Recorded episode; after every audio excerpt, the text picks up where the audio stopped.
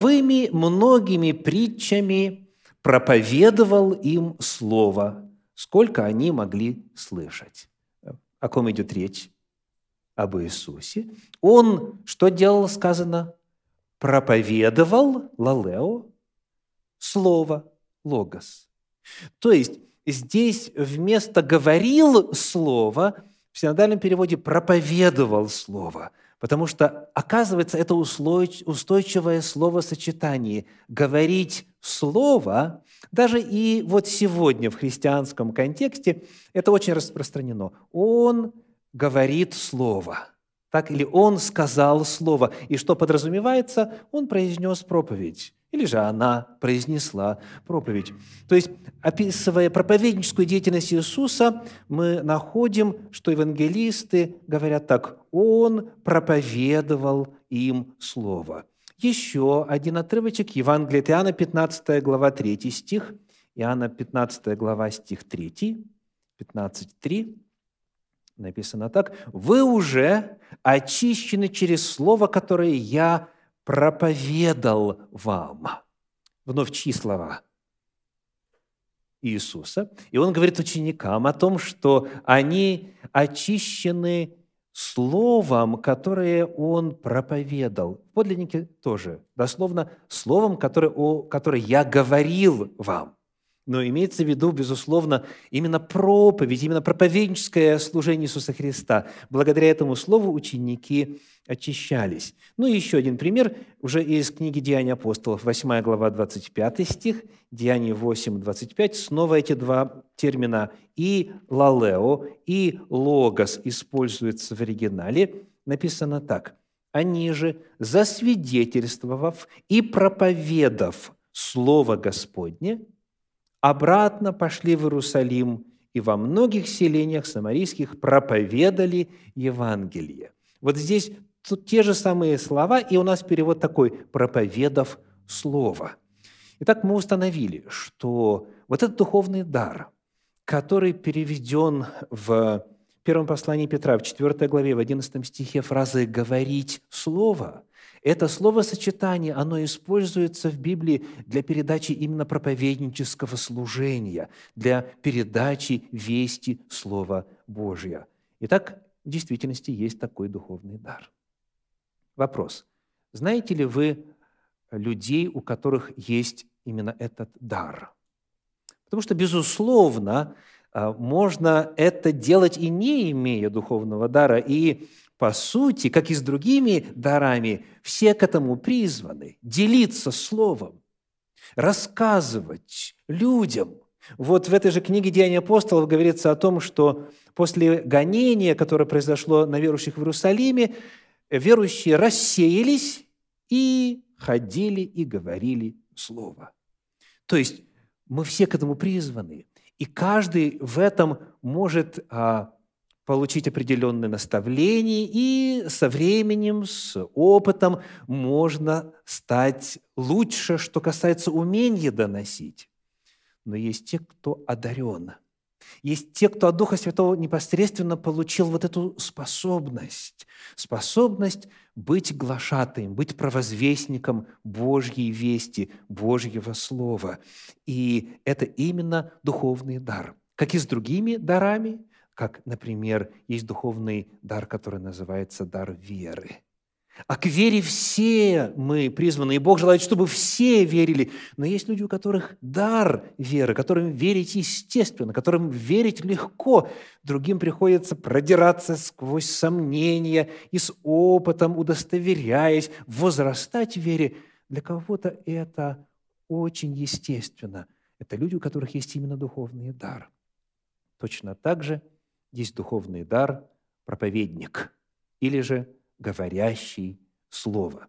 Давайте посмотрим теперь, каковы требования к этому дару. Возвращаемся к первому посланию апостола Петра, к четвертой главе, и прочитаем там 11 стих. 1 Петра 4, 11. 4, 11. «Говорит ли кто? Говори как слова Божьи. Ни много ни мало. Вот планка. вот эталон и вот требование. Кто говорит, то есть кто отверзает уста, чтобы о Боге рассказать, кто имеет этот дар Святого Духа, который служит полученным от Бога даром, если кто говорит, говори как слова Божьи. Это очень-очень-очень высокий идеал, идеал для проповедника, чтобы проповедь была Словом Божьим. И вот на эту тему Библия говорит очень много, разными словами. Давайте посмотрим на несколько отрывочков. Первое послание Коринфянам, 4 глава, 6 стих. «Это, братья, приложил я к себе и Аполосу ради вас, чтобы вы научились от нас не мудрствовать сверх того, что написано, и не превозносились один пред другим». Итак, какая задача? Не мудрствовать сверх того, что написано.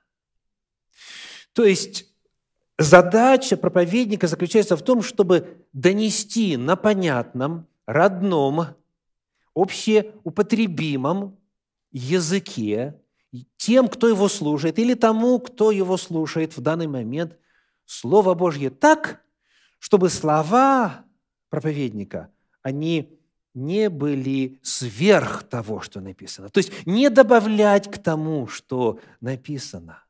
Ну, а, а параллельная заповедь не убавлять. И это повторяется и в Пятикнижье, и в Писаниях, и в апостольских писаниях, и в самом конце в книге Откровения. То есть вот это отношение к Слову Божию как к тому, что нельзя нельзя исказить, не добавив, не убавив, не мудрствовать сверх того, что написано. Вот это очень-очень важное требование. Перед тем, как мы пойдем смотреть дальше, какие еще требования, я приглашаю вас пристальнее взглянуть вот на этот термин. Я уже сказал, что в оригинале есть глагол «лалео» – «говорить», и потом слово логос, то есть просто, собственно, слово, говорить слово, дословно, так? Но вот этот термин логос именно в этом отрывке, он использован в довольно уникальной форме, в форме логион. Всего четыре раза в оригинале апостольских писаний это слово используется. Давайте уточним, что именно оно передает. Вот именно эта форма логион. Приведу два примера. Деяния апостолов, 7 глава, 38 стих. Деяния апостолов, 7 глава, 38 стих. Это тот, который был в собрании в пустыне с ангелом, говорившим ему на горе Синае и с отцами нашими, и который принял живые слова, чтобы передать нам. Вот здесь вот эта форма используется для описания слов, полученных где? На горе Синай. И, соответственно, через кого? Через Моисея. Это тот, это тот Моисей, который был в собрании в пустыне с ангелом, говорившим ему на горе Синai, и который принял живые слова. То есть Моисей принял слова от Бога, живые слова, действующие слова, и что с ними сделал? Помните, какое было повеление? Он их записал. То есть нечто Господь своим перстом записал, это 10 заповедей на двух каменных скрижалях, а остальное Моисей записал куда? В книгу, в свиток, которая получила название э, «Книга Завета» свиток Завета. Так вот, вот эти слова, полученные Моисеем на горе Синай, записанные и переданные устно народу, они обозначаются вот этим термином «логион». То есть слов в мире много, и говорящих в мире много. Но духовный дар, о котором мы читали сегодня в первом послании апостола Петра в 4 главе – это именно полученная от Господа способность провозглашать, озвучивать те слова, которые Бог уже однажды произнес, и которые повелел своим рабам-пророкам записать, и которые повелел, в частности, здесь Моисею передать. То есть это именно способность провозглашать Божье Слово. Еще один пример, где используется слово «логион», вот именно вот в этой форме. Это послание к римлянам, 3 глава, стихи 1 и 2. Римлянам 3 глава, стихи 1 и 2. Написано.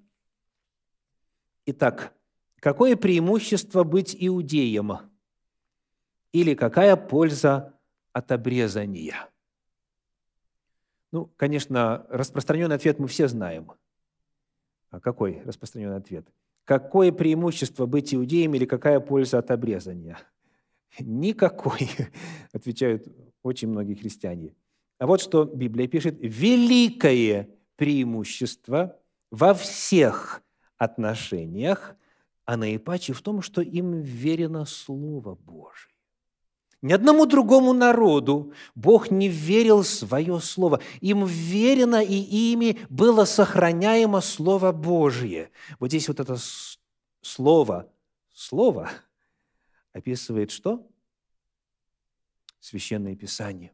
Да, Священное Писание. Нет ни у какого другого народа именно записанного документа, полученного от Господа – и потому вот этот вот термин «логион», он означает именно записанные Божьи слова. То есть речь, дорогие, идет о Священном Писании. Духовный дар, о котором мы говорим сегодня, это способность говорить, провозглашать, изъяснять, представлять, вещать записанное Слово Божье.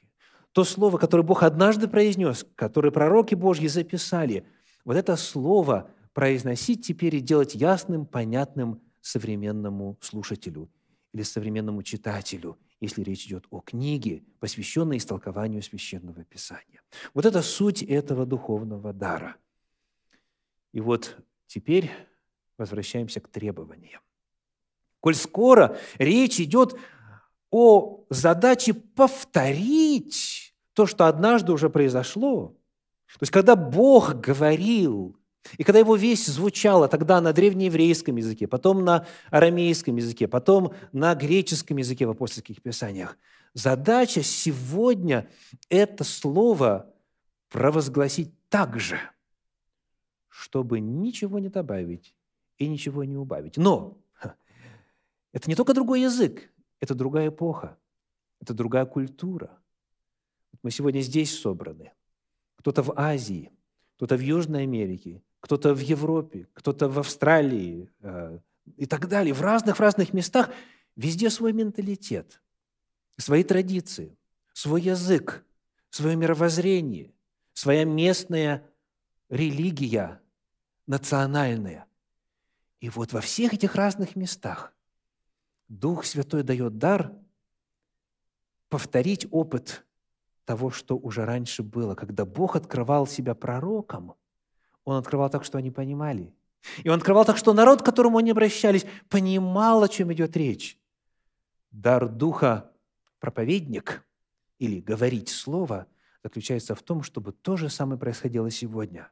Когда берутся эти древние слова, и они облекаются в слова, в формы, высказывания, в образы, в иллюстрации, которые понятны тем людям, на которых этот дар нацелен.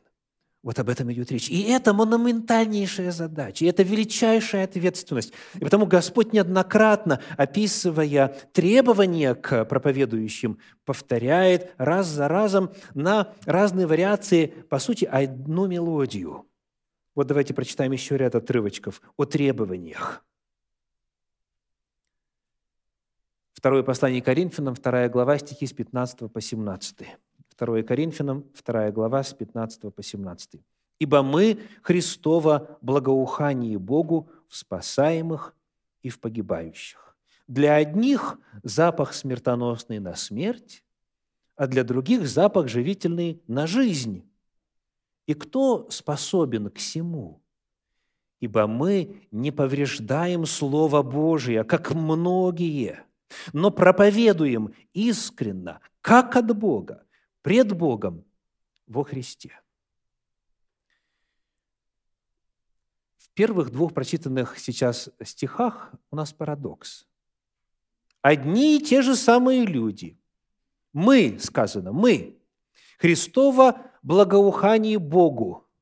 И для одних это запах спасительный на жизнь, живительный на жизнь, а для других смертоносный на смерть. Это одна и та же группа, один и тот же запах, но действует он амбивалентно, совершенно по-разному, совершенно противоположно. Почему? Так и стоит вопрос, кто способен к всему? Кто способен вот так вот поляризовать слушающих? Кто способен вот так вот вызывать прямо противоположную реакцию у разных людей? Кто? Вот стих 17. Тот, кто не повреждает Слово Божие, как многие, но проповедует искренно, как от Бога, пред Богом, то есть осознавая свою ответственность во Христе. Вот об этом идет речь. Что Слово Божье, оно как меч обоюда острый. И те, кто открывает себя, кто принимает это Божье Слово, оно есть Слово живое. И что оно производит? Жизнь. Это запах живительный на жизнь, а для других это запах смертоносный на смерть. Проповедь Слова Божия, она не может быть равно благоприятно принята всеми. Это мы регулярно наблюдаем, а, в частности, на канале Центра Духовного Просвещения в YouTube. На один и тот же материал есть возгласы хвалебные, благодарственные, со свидетельствами о том, как это слово реально меняет жизнь, как Бог творит чудеса, там, исцеление и прочее, прочее. И на этот же самый видеоматериал прямо противоположная реакция. И э, с оскорблениями и прочее, прочее и так далее. Это правда, к сожалению что если проповедовать Слово Божие, оно не будет равно одинаково восприниматься всеми. А у кого-то оно будет отторжение вызывать, для кого-то, наоборот, будет большой благодатью. Вот задача таким образом заключается в том, чтобы, повторюсь, чтобы проповедовать искренно, не повреждать Слово Божие. Вот это требование. Проповедовать как от Бога, пред Богом, вот тогда проповедь действует поляризующе и имеет силу. Теперь еще один отрывочек. Второе послание Коринфянам, 4 глава. Давайте прочитаем стихи 1 и 2. Мы продолжаем исследовать, каковы требования Божьи к проповедникам. «Посему, имея по милости Божьей такое служение, мы не унываем, но отвергнув скрытные постыдные дела, не прибегая к хитрости и не искажая Слово Божие, а открывая истину, представляем себя совести всякого человека пред Богом. Какие требования здесь высказаны? Не прибегать к хитрости, проповедуя Слово, не искажать Слово Божие – вы видите, это то же самое, о чем мы читали в двух предыдущих отрывках. Оставаться верным священному тексту, ибо это величайшая ответственность. Еще один отрывочек. Мы читаем в первом послании фессалоникийцам, во второй главе 13 стих. 1 Фессалоникийцам 2, 13. Посему и мы непрестанно благодарим Бога, что, приняв от нас слышанное Слово Божие, вы приняли не как Слово человеческое, но как Слово Божие, каково оно есть по истине, которое и действует в вас, верующих. Апостол Павел обращается к тем, кто уверовал благодаря его служению. И он вспоминает, как их апостолов, всю эту миссионерскую группу приняли в Фессалониках. Как приняли? Написано, вы приняли слово, которое от нас слышали, как чье слово? Как слово Божье. И вот дальше очень важная фраза. Каково оно и есть поистине. Вот каждый проповедующий должен быть в состоянии именно это сказать. И сказать это объективно, не просто надеясь, а приложив все старания, используя весь инструментарий, который дан в Священном Писании для исследования Слова Божьего, чтобы вместе с апостолом Павлом сказать, что вы приняли, вы, когда нас слушали, вы приняли не слово человеческое, вы слушали не слово человеческое. Как в другом месте апостол пишет, ибо мы не себя проповедуем. Мы не себя проповедуем, а провозглашаем Слово Божье. Чтобы вот то, что слышит церковь на богослужении, чтобы то, что слышат люди, с кем имеющий дар проповеди общается, чтобы это было подлинно Словом Божьим. Вот эта цель, вот эта великая планка, которой нужно достичь, чтобы это было поистине провозглашением Слова Божьего. То есть вот формула. Проповедь Слова Божия должна быть чем? Словом Божьим. Очень просто, но вместе с тем очень затратно в плане усилий, времени, молитв, исследования, потому что это священное действие. Именно так это названо в Священном Писании – священное действие проповеди. Это величайшая ответственность. Ну и, наконец, об этих требованиях, которые есть в Священном Писании к дару проповедования. Послание Титу, 2 глава, стихи 7 и 8. Титу, 2 глава, стихи 7 и 8. «Во всем, показывая в себе образец добрых дел, в учительстве чистоту, степенность, неповрежденность, слово здравое, неукоризненное, чтобы противник был посрамлен, не имея ничего сказать о нас худого». Итак, вот требование. Слово здравое, неукоризненное. Перед этим, в предыдущем стихе, неповрежденное. Вот вы видите, что все эти прочитанные отрывки, они на одну тему. И Библия раз за разом подчеркивает и говорит, это великая ответственность. И проповедуемое слово должно быть Словом Божьим. Это вот первое, что важно отметить в отношении того, как реализуется этот дар. Говорит ли кто? Говори, как слова Божьи. И еще один момент. Он упомянут в предыдущем 10 стихе, 1 Петра, 4 глава, 10 стих. Возвращаемся к нашему исходному отрывку. 1 Петра 4, 10. «Служите друг другу каждый тем даром, какой получил, как добрые домостроители многоразличной благодати Божией. Говорит ли кто? Говорит так. Итак, чем по своей природе является проповедь Слова? Десятый стих.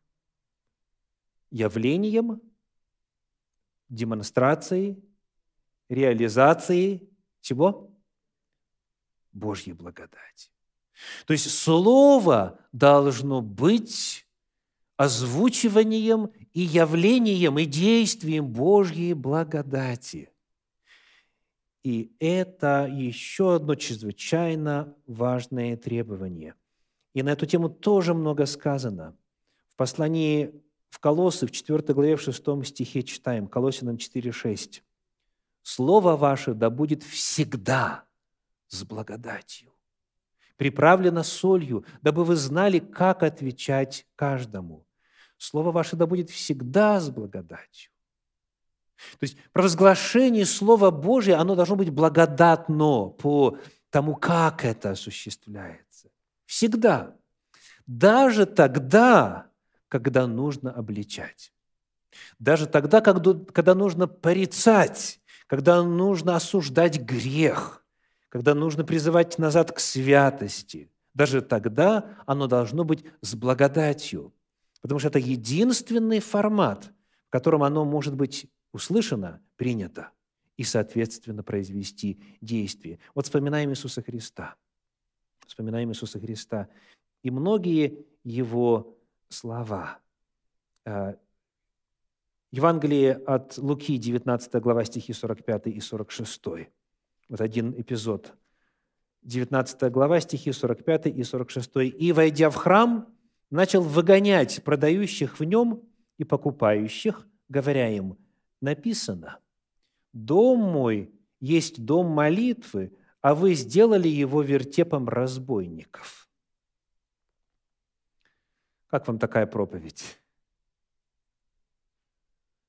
То есть довольно прямо, довольно жестко, весьма обличающе, и кто-то бы мог бы даже характеризовать как резко. Так?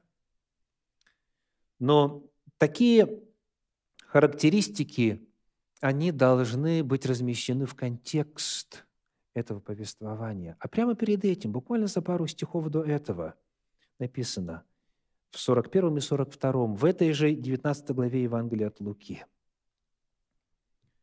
«И когда приблизился к городу, то, смотря на него, заплакал о нем и сказал, «О, если бы и ты, хотя всей твой день узнал, что служит к миру твоему, но это сокрыто ныне от глаз твоих». Итак, с каким духом, с каким отношением, с каким настроением, с какой мелодикой произносились вот эти слова – Прежде всего, желание спасти этих людей. О, если бы ты, хотя в этот день твой узнал, что служит к миру твоему, к спасению твоему, к сохранению твоему. И дальше описывается, что произойдет с Иерусалимом. Иисус смотрел вглубь времени и знал о том, что будет иметь место в 70-м году нашей эры, когда Иерусалим будет окружен – и там страшно будет происходить внутри. И потом будет завоеван и так далее. Вот Иисус, сказано, когда приблизился к городу, то, смотря на него, заплакал о нем. И поэтому, когда он вошел в город и стал проповедовать, его проповедь, обличительная, вне всякого сомнения, она была мотивирована желанием спасения этому городу. Даже когда приходится обличать, это слово все равно должно быть с чем? С благодатью. Должно быть с благодатью. Итак, сегодня мы сделали еще один шаг в исследовании темы дары Святого Духа. Мы рассмотрели кратко дар Духа говорить Слово или же проповедовать. Дар Духа, двоеточие, проповедник. Знаете ли вы людей, у кого есть такой духовный дар? Есть ли у вас дар говорить Слово? Напоминаю, что есть много форм и способов говорить Слово. Помимо и э, за рамками церковного богослужения, помимо речи, помимо проповеди, обращенной с кафедры к собравшимся на богослужении – есть много способов, много форматов провозглашать Слово.